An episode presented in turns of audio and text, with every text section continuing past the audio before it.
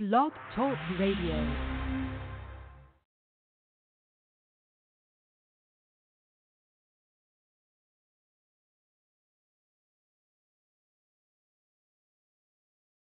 And I will show wonders in the heavens and in the earth blood and fire and pillars of smoke.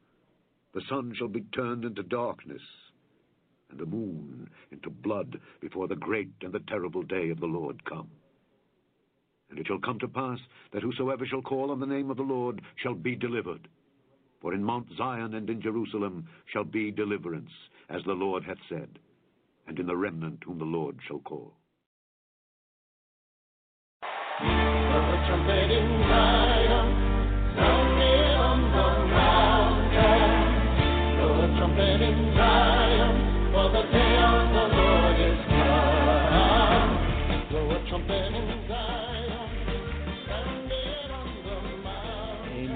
everybody. Welcome to another episode of the Remnant Call. I'm your host, Brother Frank. Glad you are here with us tonight. And, uh, folks, if you didn't get the chance to hear last week's message on Comfortably Numb, the church in Babylon, please do yourself a favor. Go and listen to that message. It's very important. Um, the day, the hour we are living in, it's important that we are awake. And you'll be surprised to the numbness that sets in on people when they have been in the same uh, religion or church or whatever you want to call it, you know, that you go to. We know true religion is to take care of the fatherless and the widows, but what the modern day world calls religion or church, you can get numb to the truth of God. And and what happens in return is is that your your relationship grows dull with God because of this numbness. And so, folks, please listen in uh, it, it will help you uh, by God's grace to grow deeper in your walk with Him. And uh, so tonight we're waiting on Brother Benjamin to come into the program tonight because he's going to be our guest and he'll be here in just a few. And uh, with that, we're going to talk about tonight the power of prayer. You know, prayer is a very powerful thing. And my wife, just to share a quick story with you, she's had some medical challenges come up here recently. And, um, it's been very high stress, and we had to have an MRI done. And this MRI was thirty-seven hundred dollars, and it was tough. You know, it's a lot of money, and there were some other things going along with this. I was looking at possibly about ten thousand dollars out of our pocket this year. And you know, the Lord has been faithful. He's done a lot of good things for us and my wife was really stressed and and you know worried about all these things going on. And and now we on top of that we got this $3700 bill for one MRI but you know what? God is very faithful.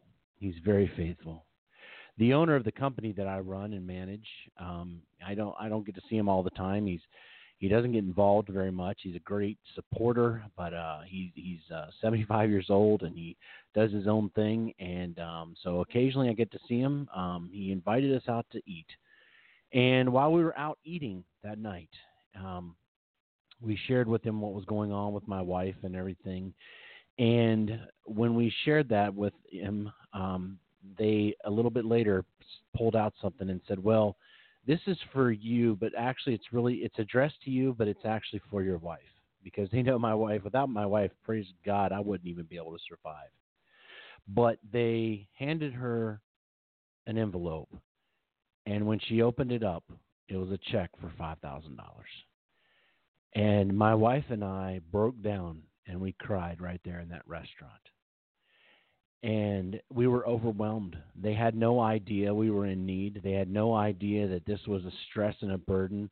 But God hears prayers, and He knows our struggle. And my my experience with the Lord is often, folks, and I want you to remember this. My experience with the Lord often is this.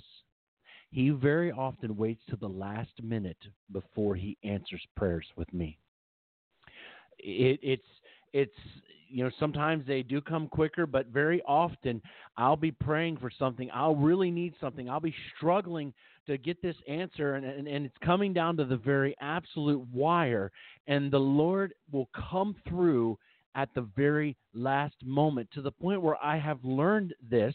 And sometimes I get myself all stressed out, but then God gently reminds me and brings me back to this truth that He is there and that He will come through uh, for me. Well, I was sharing, I was doing a revival series for a Chinese church. And I was at this Chinese church up in it was in, actually up in Maryland. I'm in Virginia, and I was preaching there. And I've spoken through a lot of translators before, and and um, as I was preaching though, I, I was struggling because this this translator it was like every time I would say something, it would be three times the amount of words to get it translated onto the show, or um, excuse me, it'll get translated into the sermon and I was frustrated. And I was talking to this lady afterwards, and I was like, I said, listen, I'm going to tell you right now, I'm struggling trying to preach through this translator because he's talking it takes so long to translate it i wasn't familiar with translating into chinese so i didn't know if it took more words to translate into chinese so she told me out of nowhere she says well he likes to kind of add a lot to what you're saying so he can put it and I was like, "What?" I couldn't believe it. And I'm struggling here for uh, this has been going on for days. And so I don't have much time left. I'm at the very end. And finally, out of desperation, I'm up here getting ready to give this last message. This translation's going horrible. I'm thinking this has been a worst revival series. And out of the desperation, I cried out in my heart to God.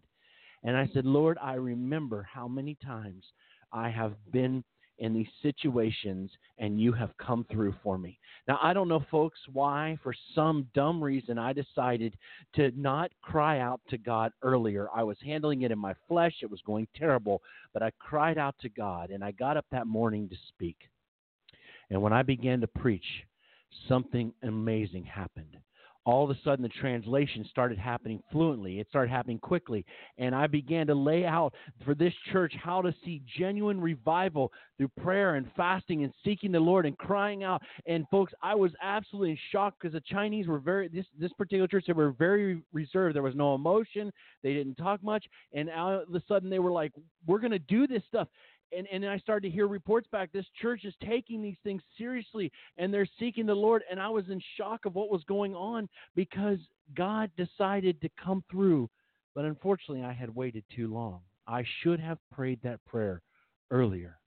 Folks, don't carry your burden in your flesh. Don't carry it by yourself.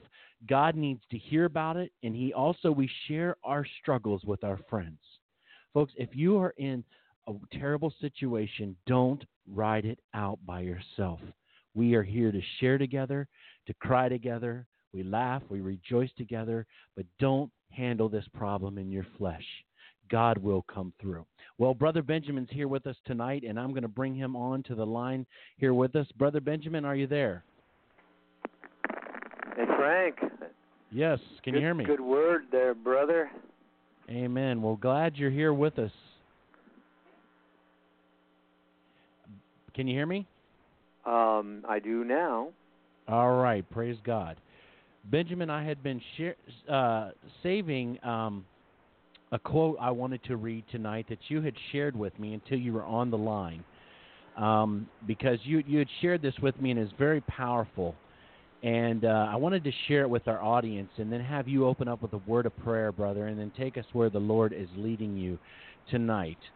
Um, but this comes from Heraclitus, or Heraclitus, however you say it, on warriors. And I think this quote is so relevant for today. Out of every hundred men, ten shouldn't be there. Eighty are just targets. Nine are the real fighters.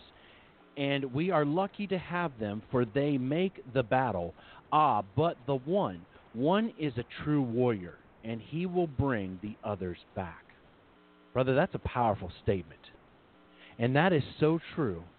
And anybody who has served in any type of church setting or with other people understand that it's usually very few people that want to do any work, that want to do any prayer, that want to seek the Lord. And every once in a while, there comes along somebody special that you recognize has that gift for prayer warrior. And Brother Benjamin, please lead us in some prayer and take us where the Lord has been laying on your heart tonight. Amen. Amen. Yes. Lord, we want to go where your spirit would lead us. So we turn to you.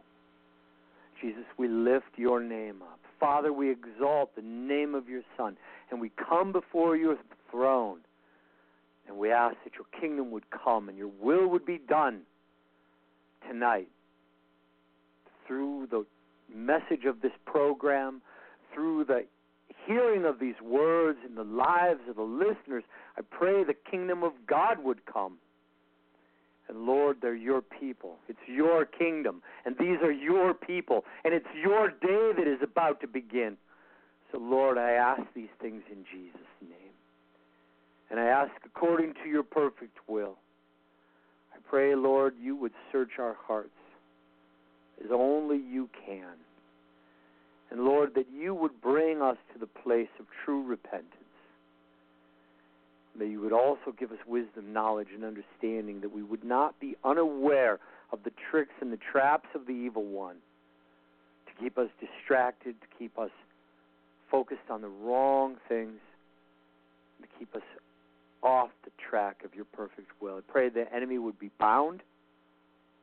Pray your Holy Spirit would come, your warring angels would come into the home of each listener. Pray ears would be open. I pray blind eyes would see. Amen. Lord, I pray that you would touch the remnant of your nation, that they might hear a word from you tonight. In Jesus' name. Amen. Amen. Praise God. Amen. Yeah, hey Frank, great to be back, brother. Thank you for the invite. Brother, I'm glad you're here, man. I know you've hey, listen, prayer, what a what a timely subject. What a timely Yeah. subject is right now. And what a subject that is hardly ever taught, right? I mean, it's sort of like everybody just assumes you all know how to pray. I mean, yeah, we know about the when the disciples came and asked the Lord, you know, teach us to pray, and you know, and he taught the basic prayer of praying for the kingdom and for the perfect will of God, and and praying for forgiveness, and that we would forgive those that have offended us, sinned against us, hurt us, and and pray for the needs that we have. And but there's more to the weapon of prayer. You know we're going to see tonight from the scriptures that there are mountains that we are going to need to move. There are two mountains to move and we have two weapons to use and those weapons are fasting and prayer but in prayer we're going to add knowledge and wisdom and understanding and discernment how to develop the gift of discernment to know how to pray for the circumstance that you are in. One of the most important things to to know and to understand about prayer is the there's always an appropriate or a correct time to pray, and that time is now. When somebody comes to you with a prayer request, you pray now. When you see a need, Amen. you pray now. We don't put it on the prayer list. We don't get to it later. When somebody calls and asks you for prayer, you pray now. We're like the Minutemen of the American Revolution. You pray that minute because the enemy's not wasting any time. Therefore, neither should we. And we indeed are at war. And that quote about warriors is really so profound. Out of every hundred men of war, ten shouldn't even be there. And eighty, they're they're just targets as well. You know, and in in a very real sense, aside from being targets, they really you could just send them home. And it's the the last ten that really bring the battle, and it's the one. It's the one who's the true warrior. And literally, he isn't concerned about his own safety. When you go into battle, you know, in, in terms of real combat, you know, everybody's afraid. If you're not, you- you're you've either been in in combat for so long that that you've accepted your fate, or you're you're afraid because you you can be wounded, you can be injured, you can be gravely hurt, and you can also be killed. And most soldiers soldiers in the Israeli army when they go to war, they expect to die.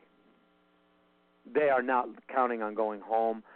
They just expect to get their job, to do their job before they're killed in the battle. You know, an army that is trying to save itself is almost of no use because they'll just run and hide.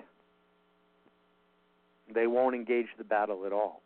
So, of the 10 that shouldn't be there, and of the 80 that are just targets, you know, in, in terms of the spiritual war, Frank, that's that is already underway and growing in intensity by the day. I was thinking about it before the program. You know, I, I would like to tell them, you know, maybe you guys should just go home, right? But that's really bad advice. Because this battle is going to be at the front door of their house. And if all they did is run and hide, they're not going to have any capacity to respond when the war is at their front door. So, to the 10 that shouldn't be there, I say, buck up. Man up. Woman of God, up. People of God, stand up. If you're born again, if you've been called by the Lord, you have been called to this battle, and you should be there, and you better be there. Because if you're not there, if you're AWOL on your spiritual assignments in the world that we're walking into, it's not going to work out well for you, and it's not going to work out well for the people that are counting on you. And that would be your family, that would be the people in your inner circle. If you're a father, that's your wife and your children.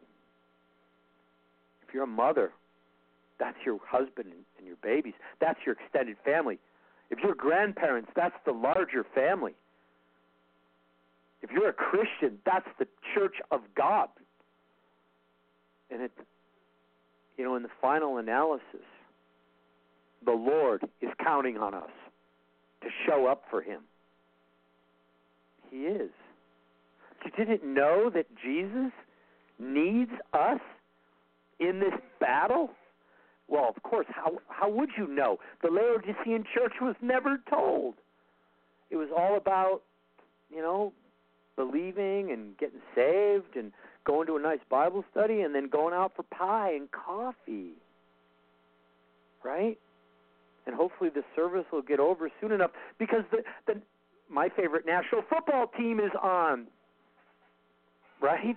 I don't want to miss the game. You know, can't we hurry up with the sermon? No, we're not going to hurry the sermon. We can miss the game. It's meaningless we got to equip the people. And we're going to talk about how to be equipped in prayer tonight. Because we face mountains that Jesus told us we would one day be empowered to move. Zechariah 4, verse 7 Who are you? Who art thou, O great mountain? Before Zerubbabel, and that name means the, the children that came out of Babylon. I ask the Lord for a child, the man child that'll be born, that'll lead the, lead the remnant out of Babylon. That's who Zerubbabel represents. Before the anointed remnant, the mountains of satanic opposition are going to be leveled like a plain. There's a scripture, I think it's in Isaiah, I don't remember the exact verse, but it talks about we have not wrought any deliverance in the earth. Do you know the ver- the verse I'm talking about, Frank? Thy dead man shall lay down with my dead body, and I will arise. It's I think it's somewhere in the in the maybe it's the mid 40s of Isaiah, but in any event, it talks about a time when the church, where the kingdom of God saw no deliverance and that's pretty much the condition today. There's a lot of people that are really in need of help, and there's nowhere to go. There's very little real deliverance occurring. People don't even know they're being tormented, and know that the, these the issues that are afflicting them, whether it's fear or addictions to the lust of the flesh, the pride of life, the food, the what you know, the drugs even the nicotines and the all the whole assortment of now legal pharmacon to illegal pharm all of these are the strongholds of Satan. All of these are the mountains of the beast. And it's high time we learned how to move them. You know, Jesus trained his disciples, and he sent them out to bring the kingdom of God, to go forth and to heal the sick, to deliver, to bring deliverance to the bound, and to heal the brokenhearted, to bring the ministry of Jesus, which is really the responsibility. It's the ministry of every born again Christian. This ministry that the Lord carried himself when he came as a man 2,000 years ago, he has given it as a commission to his people. Go and make disciples. Go and preach the good news, and these signs will follow those who truly believe. In my name they will cast out devils. They will lay their hands on the sick, and the sick will recover. They'll do the ministry of Jesus. And yet, that ministry, the miracle power ministry of Jesus, is to a great extent lacking in the earth. And when the disciples were sent out, they had a degree of success, but then they ran into a case where they could not heal. They couldn't cure somebody. And that the text records this in Matthew 17. The disciples brought the sick person back to Jesus, and and they said, "We can't. We prayed for him, and and we can't cure him." And Jesus answered and said, "O faithless and perverse generation, how long shall I have to be with you?" And the, the Lord's first response is He was so frustrated. You faithless people you perverse generation. How long will the Spirit of God endure you?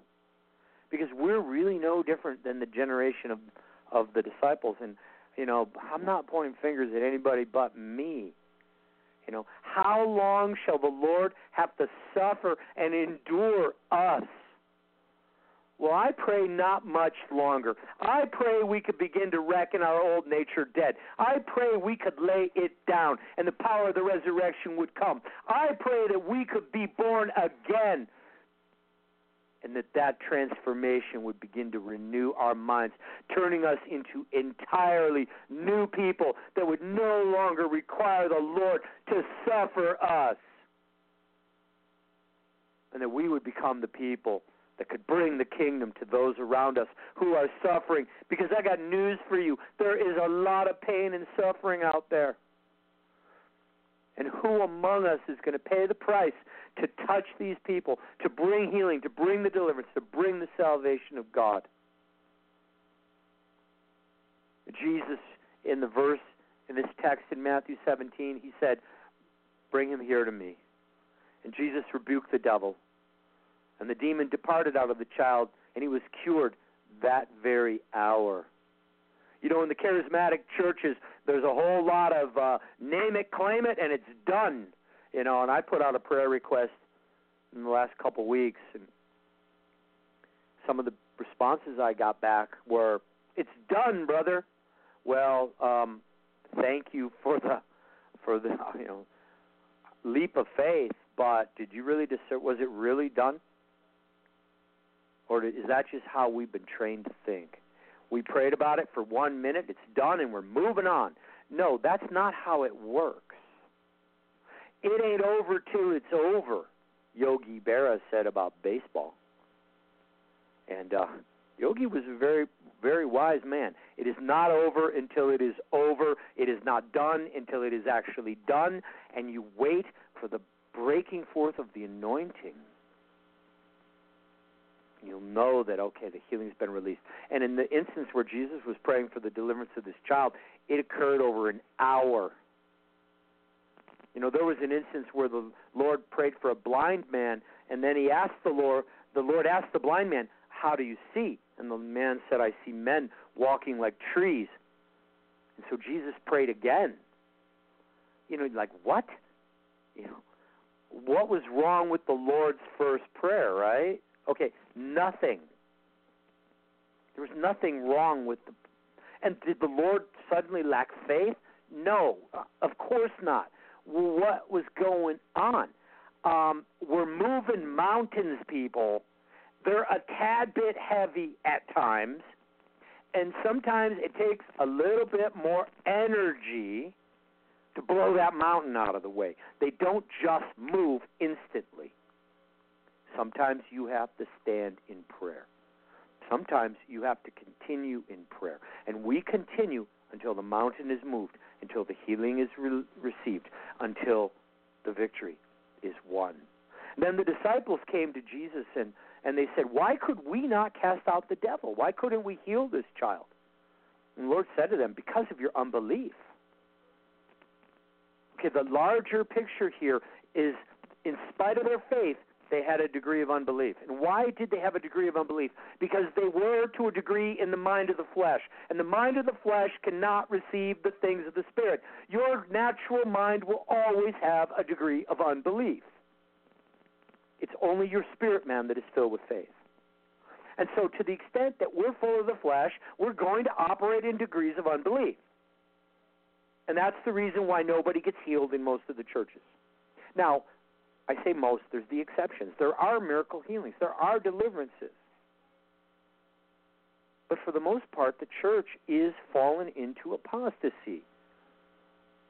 This is the last days, and this was prophesied to come. And, and part of the apostasy, and, and in a very real sense, there's been an apostasy that has been going on for 2,000 years.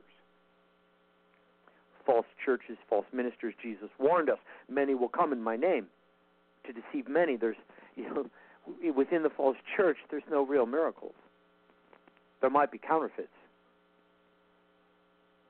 But in the true church, we're looking for the real. But Jesus said, You couldn't heal this child because of your unbelief. Verily, I say unto you, if you have the faith as a grain of a mustard seed, you shall say to this mountain, Remove from this place, and it shall remove. And nothing shall be impossible for you. Now, Jesus was talking about a form of prayer known as declarative or the prayer of declaration. You know, the Lord wasn't saying, you know, you will say unto the Father, Father, please move this mountain, which is petitionary prayer. The Lord never said, you know, if you had the faith, you would be able to pray, Father, please move this mountain, and then God would move the mountain for you. No, the Lord is saying, you will say to the mountain, Be thou removed. And that mountain is going to obey you. Now, how is that possible? You know, what level of energy does it take to move a mountain? Okay, the mountain is a metaphor. We're not going to lift up the Appalachian or the Rocky Mountains. Well, at least not yet. They may come, but in this scripture, the Lord is using the metaphor of a mountain to represent the satanic power that is opposing the healing and the freedom of the people that are bound. And it's as big and as heavy as a mountain. And in your flesh, you are not going to move a mountain. I don't care how many years you try to dig at it, dynamite it, whatever. It's not happening. But in the power of the Spirit, the mountains will move. And then Jesus went on, after saying, Nothing is impossible for you, he went on and he said, How be it?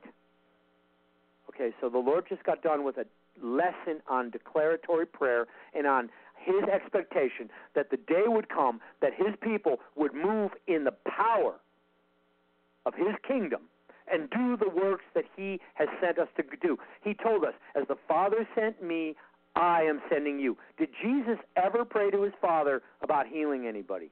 Nope. He didn't. Now, he spent considerable time in fasting and in prayer, abiding in the presence of the Father, seeking the face of his Father, communing with his Father, discerning and, and, supping with his Father, discerning the will of his Father.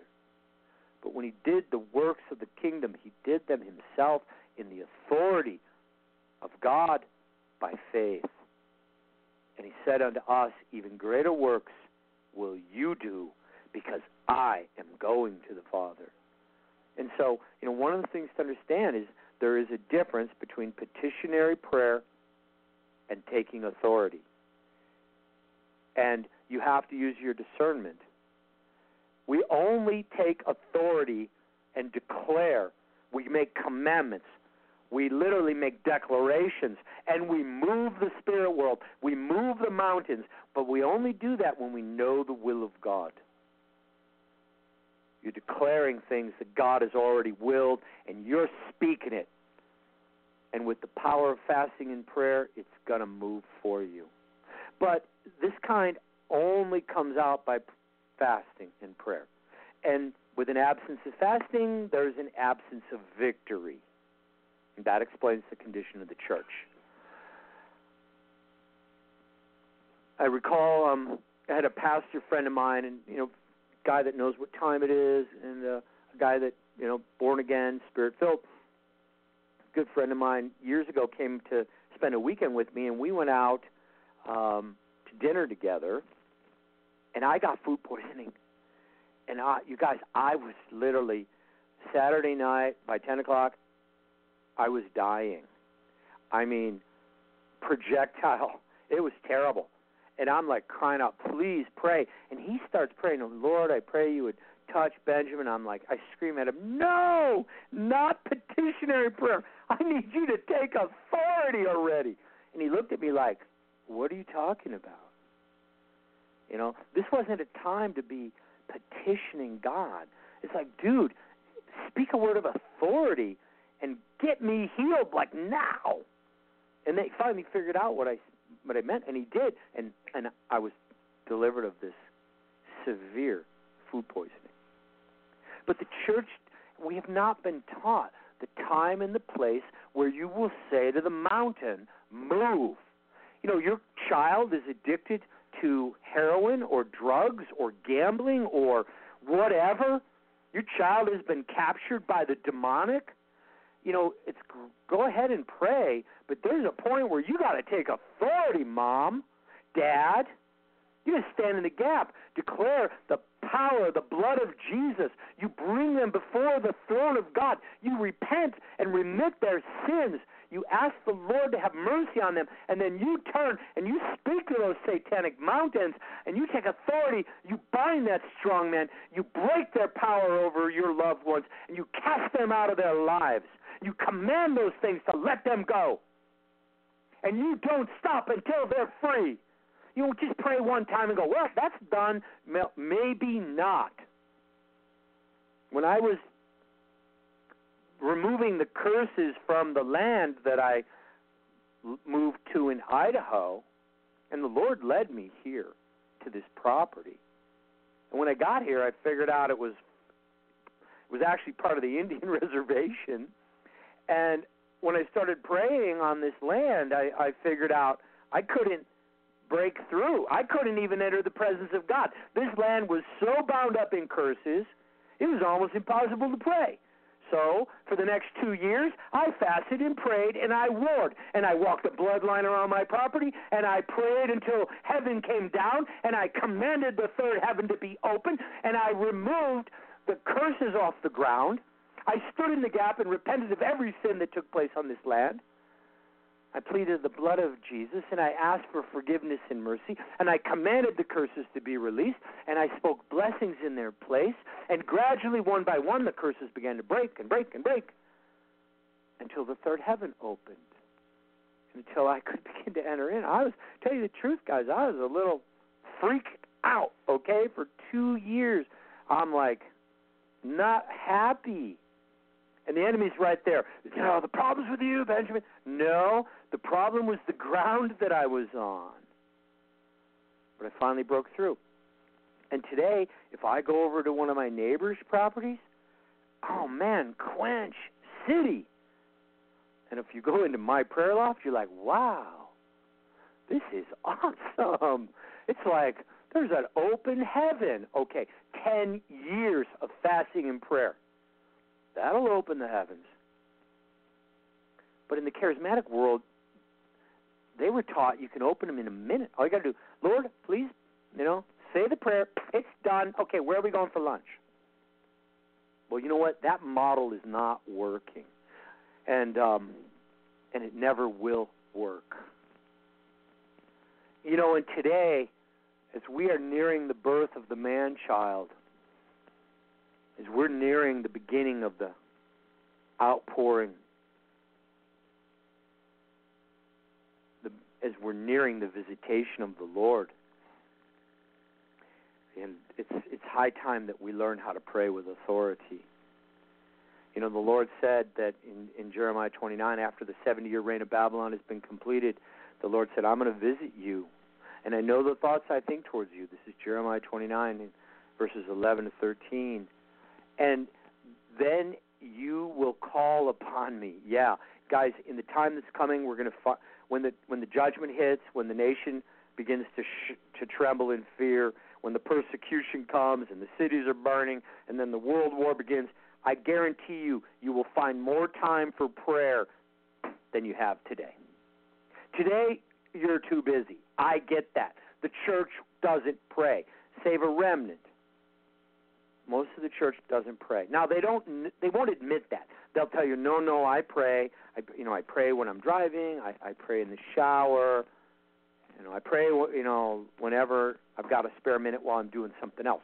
But as far as going in their prayer closet, shutting the door, and setting aside time to get alone with the Lord, to get into the Word, to get into worship, and to get into prayer, most people do not have the time. And why is that?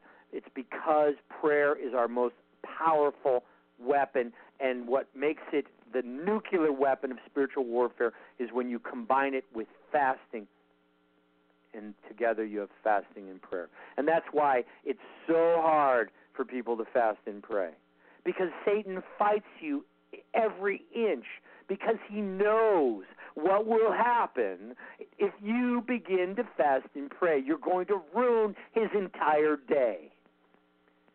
The mountains will begin moving. His kingdom will be getting to be destroyed. People will be getting set free. The kingdom of God will begin to reign in the earth. But, you know, just as a maybe I should have started with this question. Why does God need us to pray anyway? Right? I mean, you know, why did the Lord come to my house and say to me, I want you to do me a favor? I want you to pray for the babies that are being murdered in America. You know, why? You know, why does God want the church to pray? Why does the Lord need you to pray far more than you're currently praying? Why does the Lord want a favor from us? And you know, if the Lord were to ask you to do him a favor, would you do it? I mean, you know, I, some people apparently would say, uh, "Sorry, Lord, kind of busy. You know, the Bears are on tonight. Can't really, you know, made a commitment. Got a picnic. Got a got a funeral. I just bought some new oxen. Got to plow my field. I got to take. I got to make Babylon great again. I don't got time for the kingdom of God. That seems to be the attitude. Now, nobody will admit that, okay? That's all under the denial shield. But that's really what's going on out there. But why does God even need the church to pray? Why does our prayer even matter? I mean, God's God, right? He's got infinite power. What does he need us for? Well, guys, here's how it works legally. Man was given the dominion of the earth. And then Adam and Eve made a tragic mistake and they surrendered it to Satan. And the Lord isn't going to overrule decision he already made to give the dominion to men. So if we're going to take this kingdom back for the Lord, it's going to be done through prayer. And given how far the enemy has been able to progress in deceiving and encroaching the church and in bringing blindness and, and slavery, spiritual slavery, into the lives of most Christians, we're not going to make any real progress unless we add fasting to our prayers. And that's where you're going to lose 90 out of 100 Christians. Because, I mean, look, we all love Jesus, right? I mean, I do. I know you do too. You wouldn't be listening to me. I mean, I love the Lord. I, sometimes I cry when I hear his name. He saved me. He stood in the gap for me. And he stood in the gap for you. He did you a favor when he went to that cross, when he took your sin and your judgment. And that was no small price he paid. He did all of us a favor. And now, you know, the Lord's asking all these people that he died for, you know, will anybody do him a favor? And he, he needs somebody to respond. You know, in um, Ezekiel, I think it's 30, he says he, he searched for a man to see if anyone would stand in the gap. And and that's what prayer is. It's standing in the gap.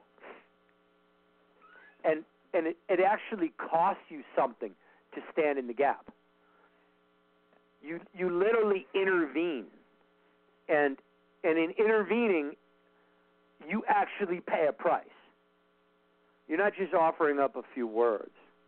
But the word used in Jeremiah 29 where Jesus said, the scripture said, and it's certainly the word that the Lord said, and you shall go and pray unto me. The word in Hebrew is palah, and it means to intervene. It means to interpose. It means to intercede. It means to put yourself right in the middle of it. To be the one who stands in the gap. And and there's a cost to that. You're gonna get hit. You know, I know of um I know of certain watchmen who um I know pretty well because you know I'm sort of friendly with them. Um, they're, they won't pray for people. They don't want to intervene. They they and the, it's not that they don't love you guys. They don't want the blowback. You know, some of you guys have prayed for me, um, and I, God bless you. May the Lord reward you greatly for your for your faith, for your sacrifice, and, and for your kindness. May the Lord also protect you with His angelic army, His warring angels to surround you and yours that no retaliation would come your way. Because sometimes when we intervene, we get hit. You stand in the gap. Jesus intervened for us at the cross, and he got hit, and and we don't. He took the blow, and in a very real sense, when you are, you know, now I'm not talking about the Laodicean prayers where it's more just you know to be really truthful with you guys for the most part, it's just words, okay? And that's nice, right? But they don't avail much. I'm talking about people that actually intercede, people that actually travail over your issue. Travailing prayer. When you take that issue yourself, it costs you. It's not free. And they're not just words. Jeremiah 4. I heard a voice of a woman in travail and the anguish of her who's bringing forth her first child. And that word is kala, and it means to become afflicted. You know, and to give birth to the kingdom requires an affliction in your flesh. To give birth to the things of God requires a, a thorn or an affliction of the flesh. It's not for free, you guys. You know, the prosperity gospel would tell you that the money's all free. No, it's not. There, it's this isn't socialism. God will bless the work of your hands. He doesn't throw money out of heaven. All all of the wealth in this world was created by someone. If it's given to another, it, you know, free just means somebody pays, just not me. And in the church, that's kind of the value of the prayers. Most of the Laodicean churches, it's like, well, it's free, but somebody's going to pay, but not me. I ain't standing in the gap for you. And that's sort of the mindset. You know, I want to just share briefly um, a dream that I had. This was a while ago about prayer, and and in the dream, uh, I had been kidnapped along with another man who, um, candidly, I think is uh, at this point uh, Joshua Collins, who ironically, had basically this, a very, very similar dream. And in in the dream, I'd been tied up, and this other man who I, I didn't know his identity at the time, he'd been tied up, and the the guy that had kidnapped us was big, and he was strong, and he was evil and horrible. And he comes in, we're in this building. He comes in with this huge Bowie knife, and he just starts disemboweling the other man. He's cutting him in his abdomen, and I mean just tearing him to pieces. And I'm screaming, "You're killing him! Stop!" And then he turns and he starts cutting me up, and I'm getting stabbed multiple times, and so bad that my intestines are falling out in the dream. And I turned to the other man and I said, "This guy's going to kill us. He's going to have to move us. He's going to try to move us to another building, and if we don't escape, he's going to kill us." And so we have to try to run for it. And sure enough, he started to move us. He took us out of this building, and I, I turned to the guy with me. I said, "We got to run." And so we just took off running, and and we ran to this small town, and literally we're covered in blood. We're holding our intestines. I mean, we you know we look like we were half dead. We go running up to this church, beautiful church, ornate landscaping, beautiful trees, grass, and there's this old man, and he's raking up the dead leaves from these trees, and we come running up to him, and I'm screaming, "Call 911, please! This guy's, you know, he's coming. He's trying to kill us. He's already stabbed us." And we're covered in blood. The guy looks up at us and he pulls out a little n- notepad from his pocket and a little stubby pencil and he writes, Call 911. And I'm screaming, No, don't write it down. I need you to call right now. And he looks at us like totally perplexed. Like he doesn't even know what that means and he just finishes writing the last one and he puts the pad in his pocket and he goes back to raking his leaves. And so, you know, we give up on this guy. We go running down the street. We run into this young kid, and he's got a yellow ghetto blaster on his shoulder, and he's just kind of bouncing down the street. And we run into him, and you know, and I'm like, please, can you call 911? This guy's, you know, trying to murder us, and he's coming right now. And the guy, the young man, looks at us. He's like, you know, I just got this new phone. I don't really know how it works, but you're welcome to use it. And he hands me the ghetto blaster. I'm like, this is no phone. And so I'm like, okay, forget this guy. We go running to down the street further, and there's an old woman on the porch of an older house, and we, we go running up to her, you know, screaming at her, please call 911, please help us. She goes in the house. She comes out with her little cordless phone, and she hands me the phone. I look at the phone and all the numbers are all jumbled up and disordered, all chaos. And then I finally figure out the numbers are actually just mislabeled, but every the numbers are actually still in the right order and and that's the end of the dream. And so what's the message of the dream? Well, the first person, the old man at the church, beautifully landscaped, cleaning up the dead leaves, all the trees were barren all the leaves had fallen. It was like towards the end of fall, and and that's the church that you know. If you go to that those old line churches with your need, they'll put you on their prayer list, but they're not going to do much more. And then they just go back to cleaning up the the dead leaves from the twice dead trees. And then the kid with the ghetto blaster, that's the new church. They don't even know the Lord. They've got a cheap imitation. What they thought was a telephone to communicate with God was just a form of cheap ghetto music. And then the third person, you know, that's the true church, and even even within the true church, there's confusion today. And and um, you know, the irony is shortly after after that event, um, some major warfare came against me when I stood in the gap for someone else that had been attacked by a coven of witches, and they turned the guns on me, and and for the next couple of days, uh, it was insane what was going on. I mean, I would be walking down the street in my town, and every person, I'm not exaggerating, I mean 100% of the people, as they walked by me on the street, would go into epileptic seizure and start screaming and twitching. And then they'd get a few feet away from me and they'd go back to being a normal person. Everyone. I made a deposit in the bank and to make a loan payment on a debt that you know wasn't my account, but I was making the payment, and and I asked the teller, "Could I please have a receipt for the deposit?" For the next minute, they're screaming at me how I can't have a statement because my name's not on this account. And after a minute of screaming at the top of their lungs like a lunatic, they calmed down and they said, "Oh, did you did you want a receipt?" I'm serious. This went on for like several days. It was like the Twilight Zone, and and um, I called every prayer warrior I knew, and none of them would pray.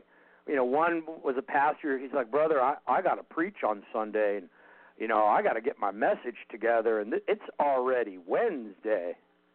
And and my main prayer, the guy that was my closest prayer warrior friend at the time, he's like, "Brother, I, I'd love to pray with you, but I got to go rake the leaves in my yard." And I'm just like, I don't believe this. And um, not one man would pray. Probably called 20 some people. Nobody would pray with me. That's how effective the enemy was at keeping. Finally, a woman of God named Chai Coltrane. I got through to her on the phone. She's like, "I'll deal with this," and, and she stood in the gap. She intervened, and it stopped. And two days later, she called me back and she said, "Never call me again." The the the retaliation against her was so violent. She said, "I can't handle this level of attacks." And and I said, "Okay." you know, and and that's what I'm talking about in terms of real warfare. You know, most Christians have never seen anything like this. You know, the Laodicean church doesn't have warfare; they have inconvenience, right? The truth be told, our prayers are more effective, they're more powerful than you can even imagine.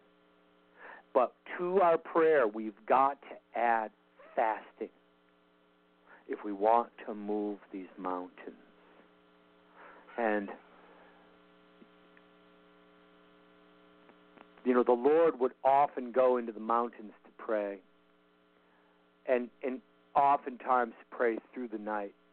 The scripture even tells us, you know, that we should watch and pray that we not enter into temptation. For the spirit is willing. Our spirit, if you're born again, your spirit is rejoicing to hear the word of God.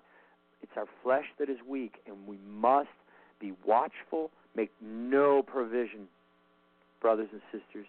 Don't give any inch for your flesh, because otherwise it'll you'll be on a slippery slope. And you know the Lord tells us in Romans 8 that the Spirit helps us with our infirmity. There are times when we don't know what we should pray, and the Spirit will make intercession intercession through us, praying with groanings.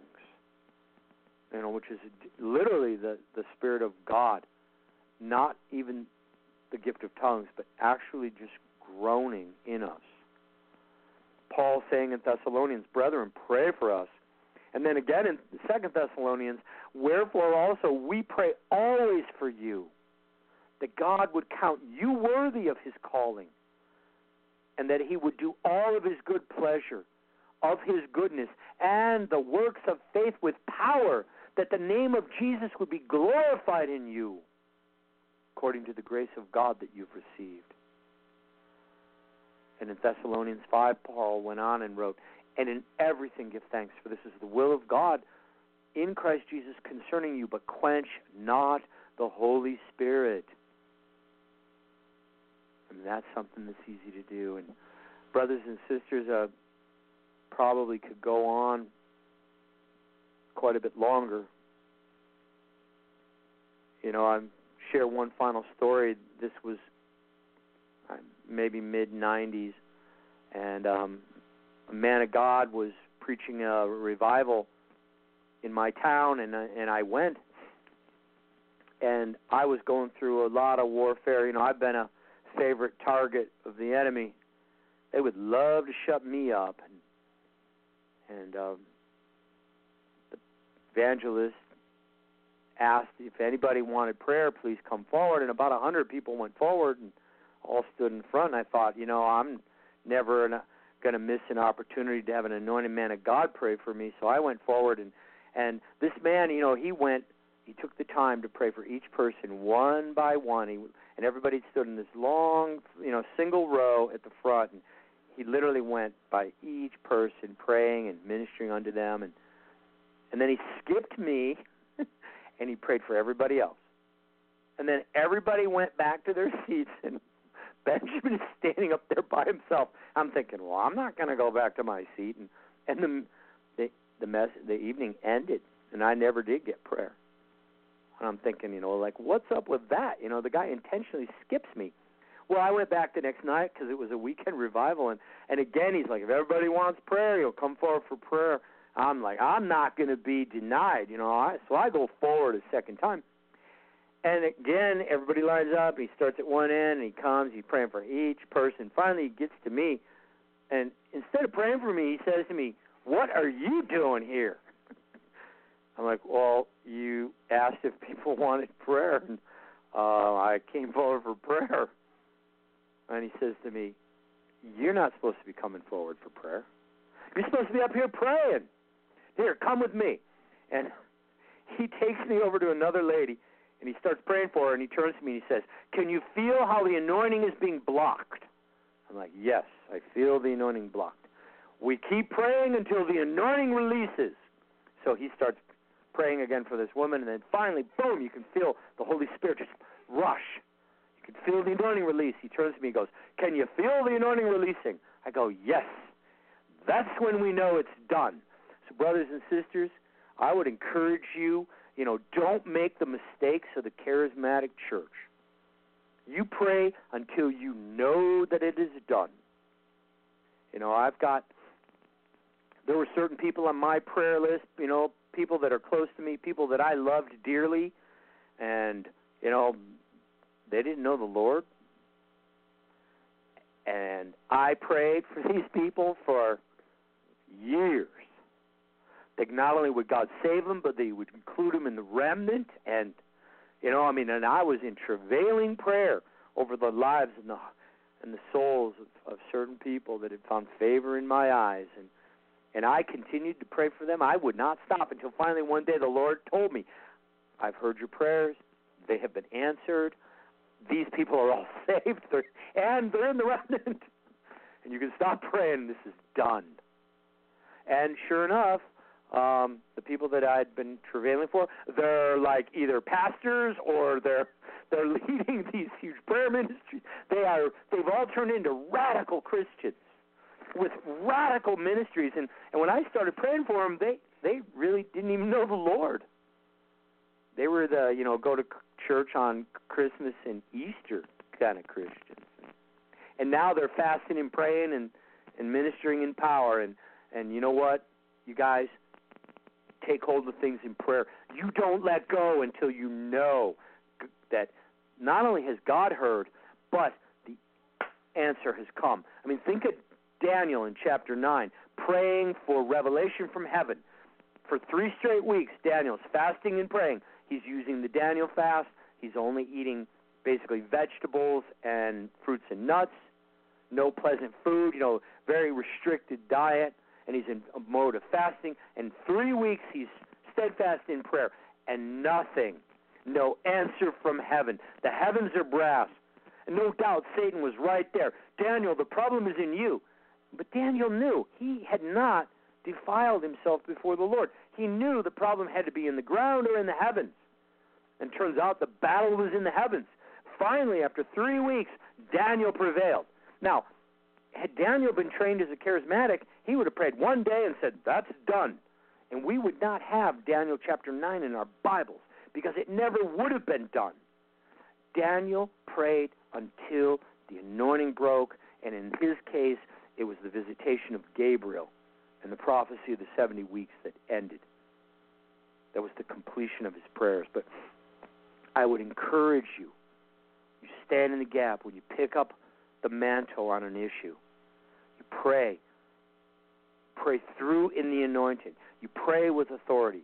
When appropriate, take the authority and declare the victory when you know the will of God.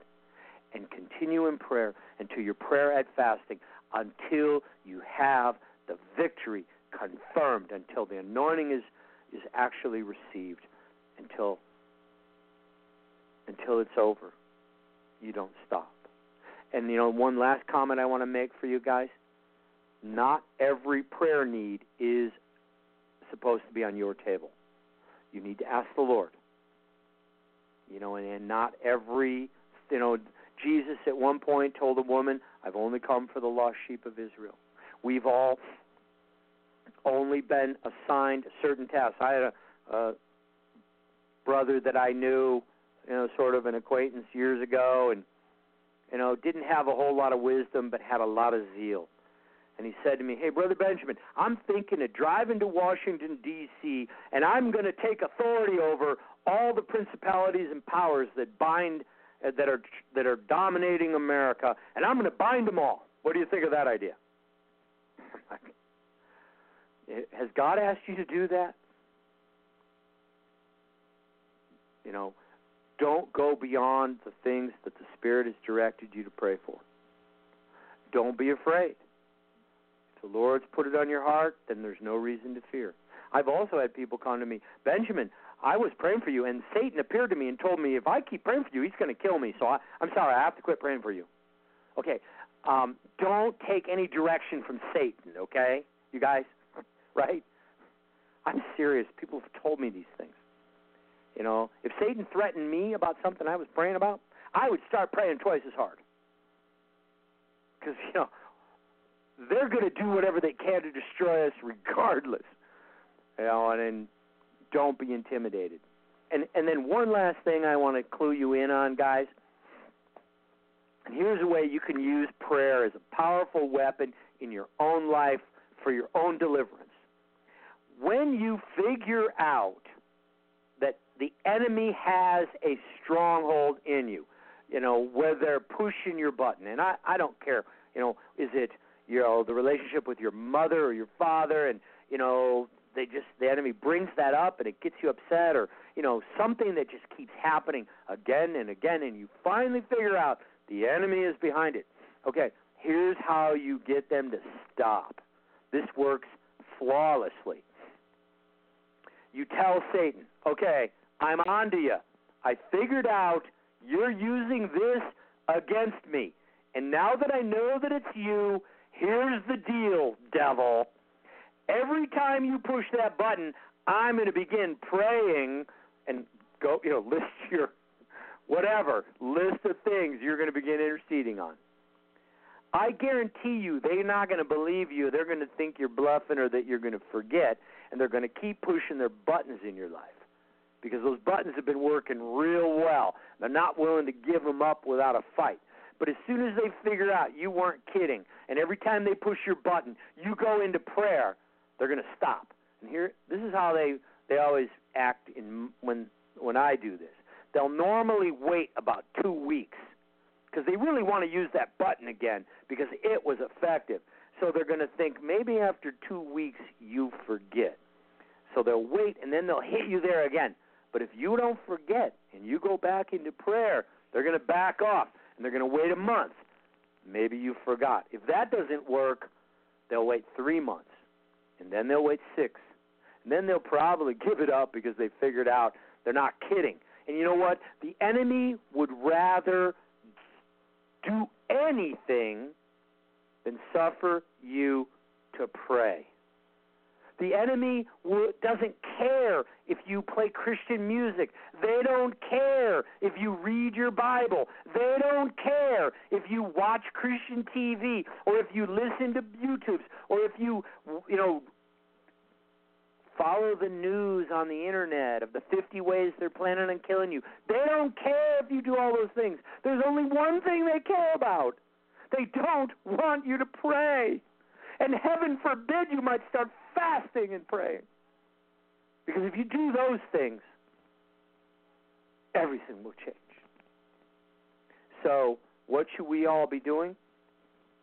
Pray without ceasing, that you be counted worthy to escape all these things and stand as a representative of the Son of Man amidst this wicked and perverse generation. Pray without ceasing, and to your prayer add fasting and prayer. And um, always remember the authority issues of covering yourself with the blood of the Lamb. and look to the leading of the Holy Spirit in how to pray. Ask for the Lord's discernment on exactly what to pray about and take nothing for granted. And when it comes to church, be very careful. Don't let anybody lay hands on you suddenly. Mm. Don't accept words spoken over you without first testing them and because you know the true prophets of God go read the Bible for yourself how often did they speak a word over a person other than the king or maybe the high priest right very rarely um, you know if we receive these false words if we receive people that have got mixed spirits um, you know, you can yoke yourself up with a bunch of garbage that you have to later break off. So, praise God. Let Amen. us pray, brethren, and to your prayer, add fasting and prayer. And it's going to change everything. Believe me, Praise it's God. high time that we begin to walk in, in the seriousness of this hour. Amen? Amen.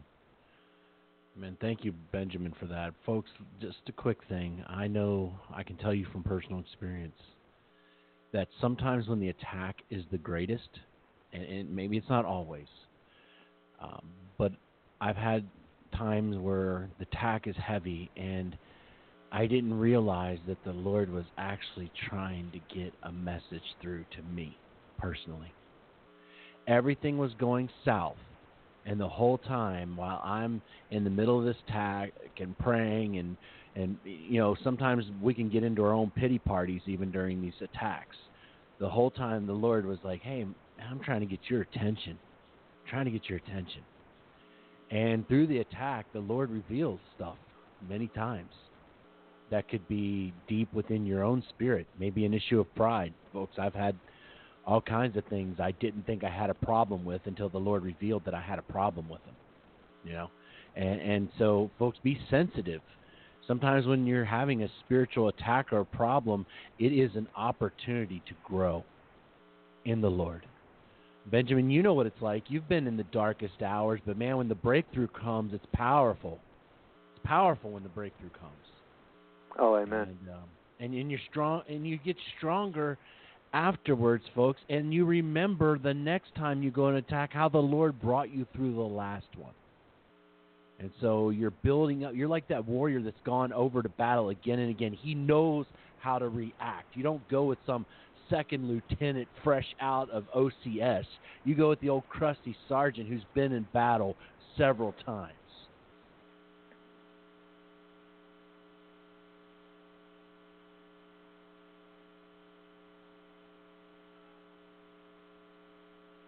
Amen. You there, Frank?